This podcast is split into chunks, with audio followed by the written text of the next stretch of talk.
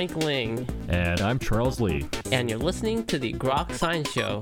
That's right, it's a weekly look at the world of science, technology, and their effects on our daily lives. Coming up on today's program, Dr. John Halpern will join us to discuss opium. So stay tuned for all of this. Plus the Grokatron 5000. And our world famous question a week. Coming right up. Here. On the Groks Science Show.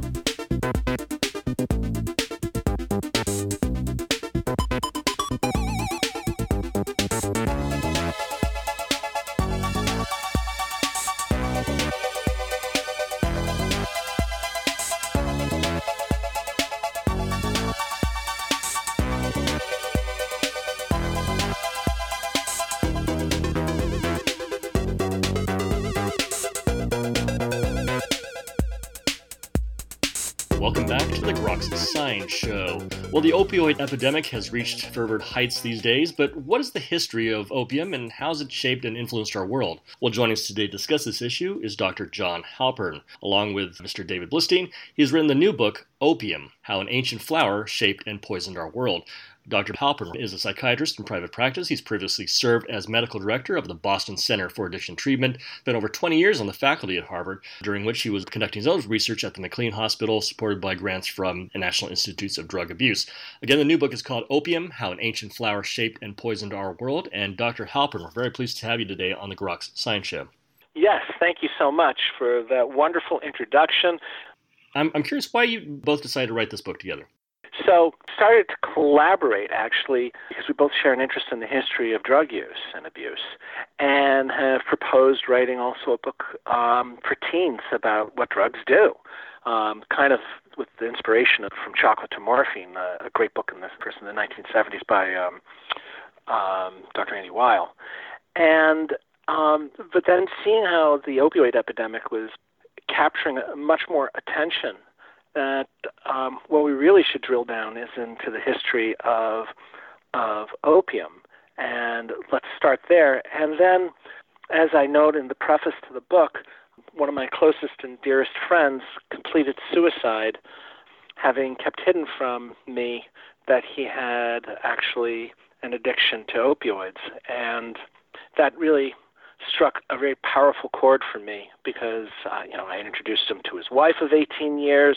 His two children are roughly the same age as my son, and he had worked on research projects of mine before he went to medical school, and I would have done anything for him, but he couldn't let me know. I was thinking, gosh, this is such a painful loss, obviously, for me and for his family, for his friends, also for the patients that he had. He worked for a Native American tribe where it's very hard to get physicians to work on reservation. And then it hit me that, well, what about the patients that he's supposed to save, but he'll never meet them? Are they going to have good medical care or not? And if they don't, maybe they die and we'll never know that. So for people out there who think like, oh, the story of the opioid epidemic, it, it, it's not really relevant for them because their friends and family, colleagues, they don't know anybody who has been harmed by the opioid epidemic. Well, really? Actually, everybody's been damaged. You just don't know it yet it really is something that touches all areas of life, as you mentioned, in ways you might not even know impact you. Exactly right. This opioid epidemic affects all of us. When it comes to public policy, you know, we've spent a trillion dollars on the drug war since it was first announced by President Richard Nixon. And yet, how about this? 2006, government estimates about half a million Americans are addicted to heroin. Um, today, we're more like at a million Americans. Right now, today, today, 130 Americans are estimated to die of an opioid overdose each and every day. We have more Americans dying every year from this epidemic than f- from soldiers that died in the entire Vietnam War. Every year. And yet, we're spending $8 billion was the, the last bill that was targeted, uh, that got signed by uh, the current president, um, targeting opio- the opioid epidemic. $8 billion? Well, we're spending hundreds of billions dealing with weather related uh, emergencies and catastrophes, but we're having 50 to 70,000 Americans die every year from this epidemic, and we're spending 8 billion. So the optics of it are such that we keep revisiting failed strategies of the past. So those who don't know history are doomed to repeat it. It sure seems to be part of the opioid epidemic, and that's the other reason why we felt very strongly that we should lead with the story of opium.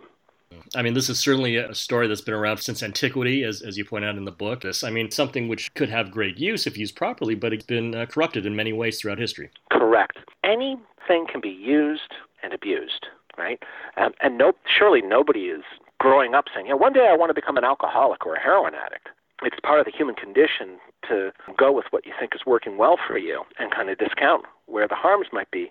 And when the problem is due to its chronic use over time, by the time you realize the substance is harmful, you're addicted and dependent on it in order to feel normal. And so many a person can wind up being on it for the rest of their life and struggle with it. Yet these remain essentially very important medications, and without them, the human condition will suffer until we have true replacements. And when you think about this, you mention the history. How about this?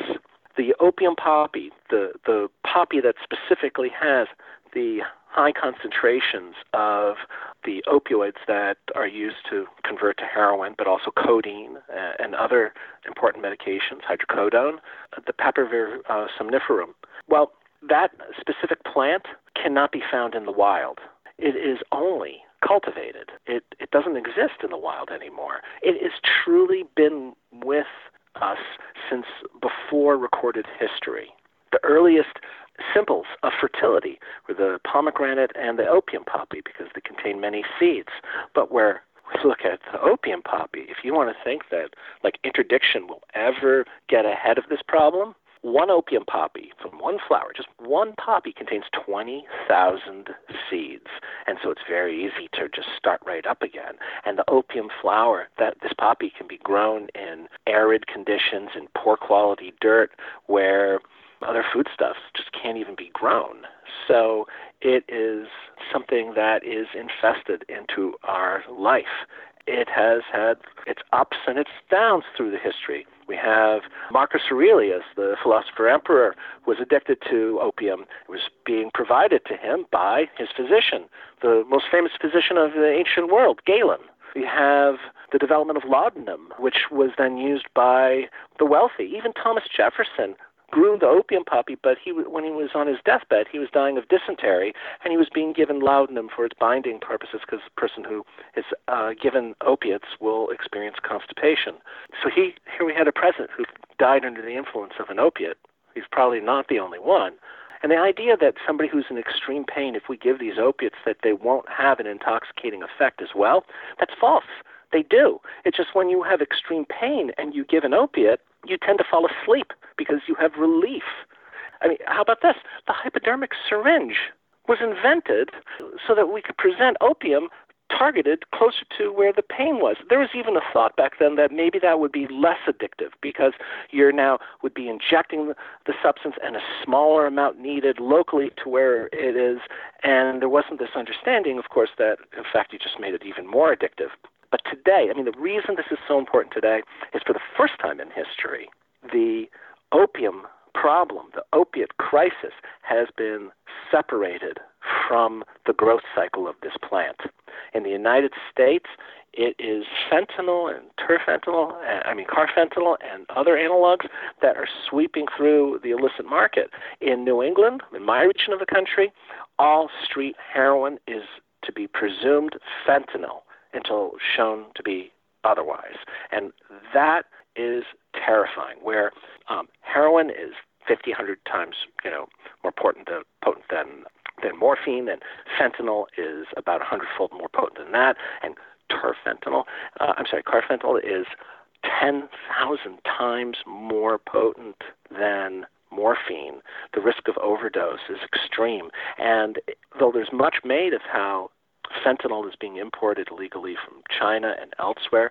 The fact is, there's a, a, a number of illegal dealers that are shipping forensic watch chemicals and other chemicals that are needed to the, the ingredients to make fentanyl, and they ship it into the city that they want to sell in, and then they'll send a chemist to the city to then convert it to fentanyl. Like roughly twenty thousand dollars worth of chemicals could be worth $2 million of fentanyl on the street, and some of them are just synthesizing just enough to sell what they want. So this this problem has mutated into something much worse, and with deadly, deadly effects. The carfentanil wave, with that extra, extra super potent version, it's estimated that 1,000 people died on top of all the other opioid epidemics just in the state of Ohio in one year. Is the groundwork for all of that laid from the very foundations of opioids always sort of being in the background in the history? It's always around and it's always a problem and it's never really dealt with. But we can deal with it. Once we understand that measures that make the community feel good is all well and fine, but the problem isn't going away. The idea is to try to learn from that and grow from that. That's the whole point of, of the scientific method, after all. Yeah, we keep going back to what just plays well publicly. Former Senator Rudman, Warren Rudman from, I believe it was New Hampshire, once said to me, "Oh gosh, John, you got to stop this. You, you're you're trying to be smart on crime. Don't you understand politicians? They need to get reelected, so they make it. You got to be tough on crime or, so, or you're soft on crime. Don't tell me you want to be smart on crime, but that's exactly what we we have to be here. And if you look at this, we know that interdiction isn't hasn't worked and it's not going to. Even drug education, it's very important, of course, but that's insufficient. We can look at treatment. There's more to do there. Yet, what do we have? We have doctors and lawyers pretending to be doctors doing drug court when at the same time for every 30 people that actually want to go into a residential program, there's only one bed available. How about we upgrade our hustle and provide more beds for people that even want treatment? And when you look at treatment, buprenorphine has been a very important medication assisted treatment. And, yet, oral doses of it, I mean, it's very effective at getting a person off of the illicit stuff onto this. It, it has no cognitive uh, decline that happens with it, so they can function, they can work in the community again, regain their lives. But when you give them a daily dose, some people start and stop it and exchange it with heroin or, or sell it themselves and it gets into the illicit market. But only in this last year did the FDA finally approve and bring allow it to be brought to market a once a month injection of this stuff so you don't ever make it available to the patient to potentially lose, quote unquote, or, or get rid of. That's a huge difference. And we're going to see, I think, a much better impact because of that. And obviously, why are, are doctors not even allowed to prescribe methadone? It can only be prescribed in a methadone clinic. Well, that's not based on any scientific data showing that it needs to be dispensed in that way. That was based more in politics of fear. Well, when our relatives, our, our neighbors, our people in our community are dying like this, we've got to step up and accept that some things may be make some in our community somewhat morally queasy, but we're trying to save people's lives here, and that really should come first. The real ultimate goal, obviously, is to try to get opiates out of the pharmacopoeia. And I think there's hope there as well. There has been a lot of research, for example, into these amphibian and arachnid and mollusk based peptide molecules that are very bioactive, some of which have shown to have picomolar affinity for the mu opioid receptor, and that suggests that there could be compounds with a new mechanism of action that would not induce tolerance or dependence or risk of overdose. And that would, of course, fundamentally change what happens when people are in pain and they wind up getting prescribed a pain medication. The crisis of, from OxyContin was with the ambition to adequately treat pain. And then the problem has morphed into a greater expansion of addiction. So now the pendulum swings again that we're going to be tougher on these legal medications being prescribed, and more patients are going to suffer because these drugs have this inherent problem with them, and the pendulum will swing back. But if we keep talking about it like this, not just around election cycles, this time it's stuck, and the numbers of people dying are such that we have to look at this.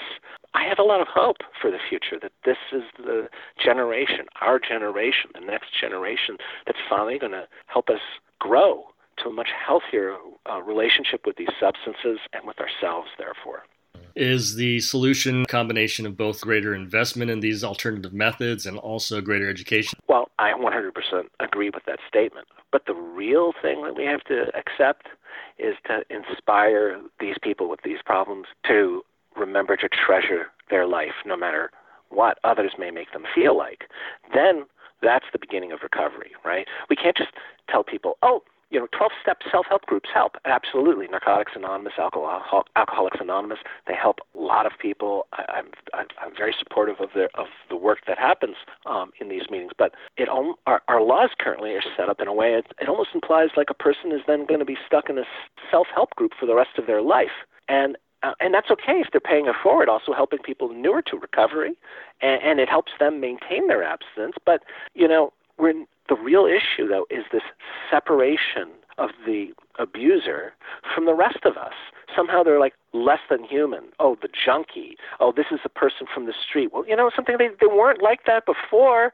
Um, and at one point, there was somebody's kid, that's somebody's parent, maybe or brother, and and and yet we criminalize them, and they are ostracized. If we stop doing that, stop doing that, I think we will we will really be fundamentally getting our hands around this problem and getting ahead of it. It is a, a, tougher problem, I think, to crack because it requires more of social change and awareness of the problem. You're so right. You're so right because uh, this is a, a complex problem. And what makes it complex is it's nested with other complex problems. If you really want to target the opioid epidemic and get it to a fundamentally different place, then maybe that will also lead us to having to deal with inequitable education and reform of certain legal strictures. For example, not every state has Good Samaritan laws for people that might be using hypodermic needles, injecting heroin in, as a group, and then one person overdoses. Some states, you call uh, 911, and the person who calls in could be charged with manslaughter if the guy overdosed because, you know, look, you were doing this with them, and that's an accessory to that person's death. So that's not very smart, though, because then now those those people aren't going to call at all, and then for sure the person is at greater risk of death. So there's some fundamental small steps that could be done that could very quickly, I think, make a big impact. Like I mentioned, preventing doctors from prescribing methadone in an office-based setting. But when you're talking about education in, in poor communities, would that have an impact on the opioid epidemic? For sure. But we've known very well all along that the one thing to prevent recidivism or to even prevent a person from going to jail is education. But we don't invest all that money into the inner city, into places that don't have uh, the financial resources to educate the children as well as elsewhere. But we sure find the money, fifty to seventy thousand dollars plus, to incarcerate that same individual when they wind up committing a crime. So I think when you read the history of the opioid epidemic, you're going to read many things that uh, turn out to be quite relevant to today.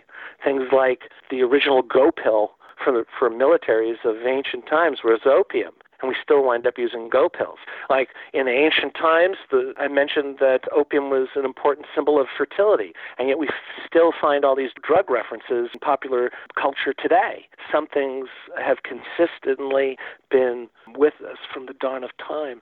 What's different today is this synthetic route to more powerful opiates, and that they are killing much quicker and making a much more vexing problem. And if we keep ignoring it, at this point, then we are going to suffer much worse. It's going to cost our country and the world a lot more than just a lot more money, and that is the loss of life. Life is precious, and when we can help engender that in each other better, we will help create the conditions where um, the turning to opiates isn't going to be necessary. So technology may help drive us out of the opioid epidemic. I really believe that this new medication for uh, a monthly injection of buprenorphine is of critical importance and is just starting to be prescribed. And we have to keep up the bully pulpit, all of us, talking about this and making sure that we're really looking at the people with these problems that there are problems too, and that we can support them through it. These people get better. People with um, chronic addiction can get better too. They do get better with treatment, but we, it may take time to help them feel safe because we've had a, a, a whole history of making them feel like they're less than human. So it's been used, obviously, to corrupt politics and trade and has driven technology, like I mentioned with the syringe. But if we just let this ride the way it is, now it's going to be much worse. And I, I, I'm stunned that actually the press has kept up over these last, I think, four or five years with a variety of stories, keeping it better known in the public discourse, and in, it's making it easier to talk to those that are very hostile to considering accepting the drug user as a whole person. Should we still be making heroin illegal at this point? How about this? Although the United States certainly doesn't seem ready to consider it, in Germany, they let the worst of the worst heroin addicts use heroin. Not just in a, a safe injection site. That's a, a controversial trying to get that set up in the United States of just a safe place to to uh, inject your drugs and have uh, supportive staff encouraging you know variety of services and detox if they're ready for it. But in Germany, there's clinics where they actually provide heroin to the patient like this themselves. And uh, as you will, of course, know, the police officers and, police departments in the communities where these clinics were set to open were adamantly opposed to letting this happen. Now, when there's talk about opening up a new clinic in Germany, often communities and, pol- and, and police are actually fighting over getting that clinic opened there. Why? Because petty crime goes down by 80% in a couple kilometer radius around that clinic. Are we willing to do what it takes to actually help save these people and help save our country? Or are we going to lead with issues of secondary importance in a way. Uh, and it and this is not just you know around around drug abuse, right? How about the vaccination against cervical cancer, which is for HPV? In the United States, we're not doing very well of getting full acceptance because somehow there's this belief among some that, gee, maybe this will condone promiscuity. I mean, I've never met a single patient ever tell me that because they got this vaccination against HPV that now they're going to be sexually promiscuous. Meanwhile, in smaller countries, uh, and one big one with that has done a fantastic job of educating the public and getting everybody vaccinated, it looks like Botswana and, and Australia are on their way to completely eradicating cervical cancer because that particular cancer is induced by this virus. So I, I want to see that. The doctor in me wants to see let's reduce morbidity and mortality so that we can have much more freedom to have this greater debate of moral issues. But I don't want to see it done where we're preventing patients from getting the opiates that they need to relieve pain, and I don't want to see it done in a way that also keeps addicts from presenting themselves so that they can actually turn the corner and get better. It's complicated. It is a very complicated issue, a very fascinating book you've written, and one I think we all need to pay more attention to. We were talking with Dr. John Halpern, together with David Blistein. He's written the new book, Opium How an Ancient Flower Shaped and Poisoned Our World. And uh, Dr. Halpern, I want to thank you very much for joining us today on the Grok Science Show. Thank you so much for having me. And that's all for this week's edition of the Grok Science Show. Make sure you tune in next week for more from the world of science and technology. If you'd like to contact us here, you can email us at science at groks.net. For Grok Science, I'm Frank Ling. And I'm Charles Lee. Make sure you also see us on the web at www.groks.net. Have a great afternoon and keep on grokking.